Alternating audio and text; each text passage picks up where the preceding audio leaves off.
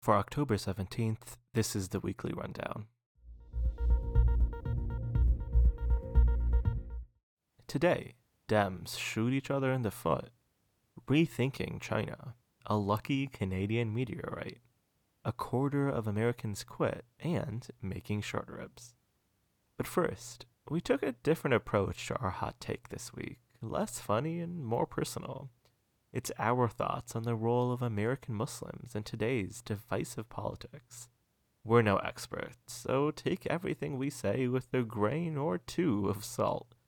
But we do hope it's food for thought. Check it out at theweeklyrundown.us. Big idea Dems fall to friendly fire. Amid continuing negotiations over a climate change and social welfare bill, Dems are apparently starting to shoot each other in the foot. Good old Bernie decided that the best way to convince Joe Manchin, the party's most conservative senator, to back the $3.5 trillion bill was to publicly attack him in an op ed published in Manchin's hometown newspaper.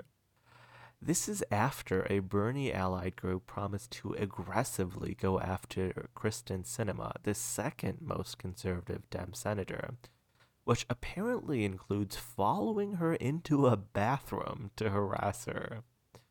Listen, we're not masters of negotiation, but common sense dictates maybe try not to piss off people you're trying to win over. Then again, Bernie did lose two consecutive presidential elections, so maybe he's really not that smart after all. Story to watch Corporations Rethink China. Big news from two different tech giants this week. First, Apple announced that it had pulled a popular Quran reading app from its App Store in China and second, Microsoft announced that it will be pulling LinkedIn from the country.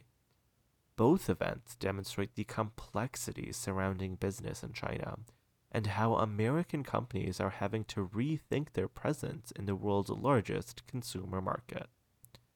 Apple, which has a long and storied history of caving into demands of the Chinese government and staying silent on Chinese human rights issues, pulled a Quran reading app used by over a million people in China after the government asked it to do so.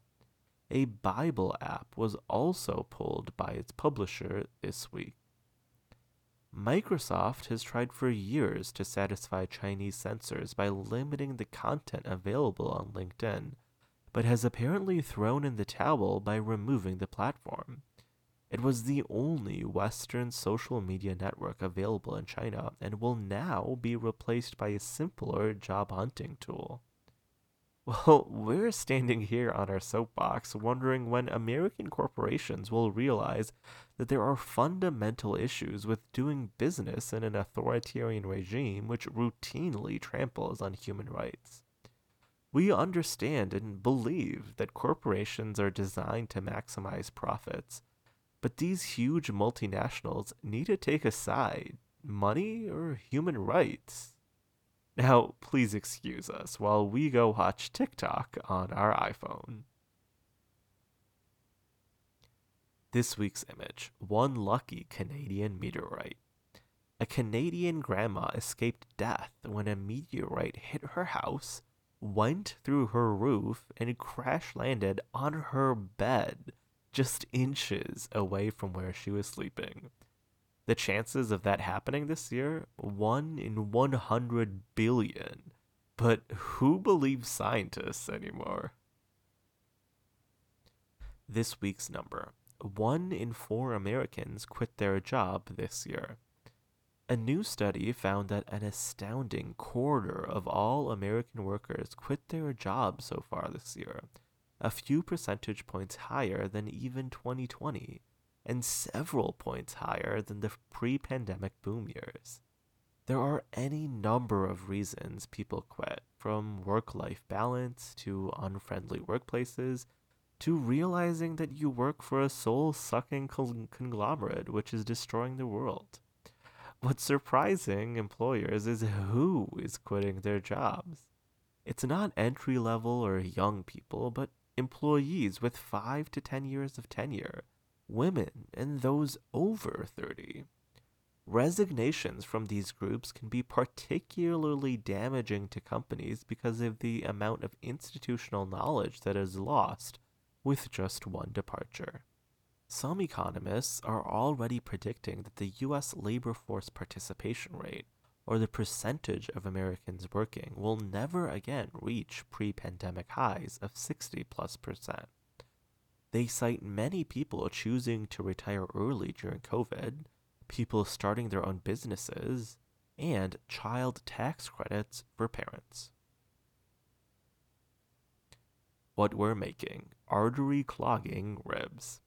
We made bone in English style short ribs this week. Do we need to say anything else? Well, fine, we cheated and used liquid smoke in an oven instead of hauling out the grill for one last time this season, but they still turned out finger licking good. Then again, you could shellac tree bark with barbecue sauce and it would probably be pretty darn good too. And in case you missed it, booster shots are coming for Moderna and J&J shot recipients lest they feel left out.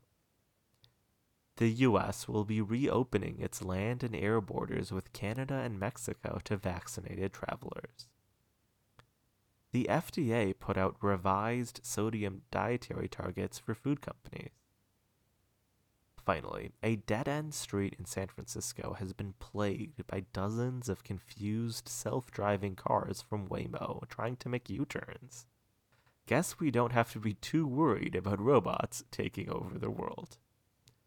That's the weekly rundown, produced by Ahmed, Yunus, and Faisal. Send us, send us your feedback and questions, and subscribe at theweeklyrundown.us.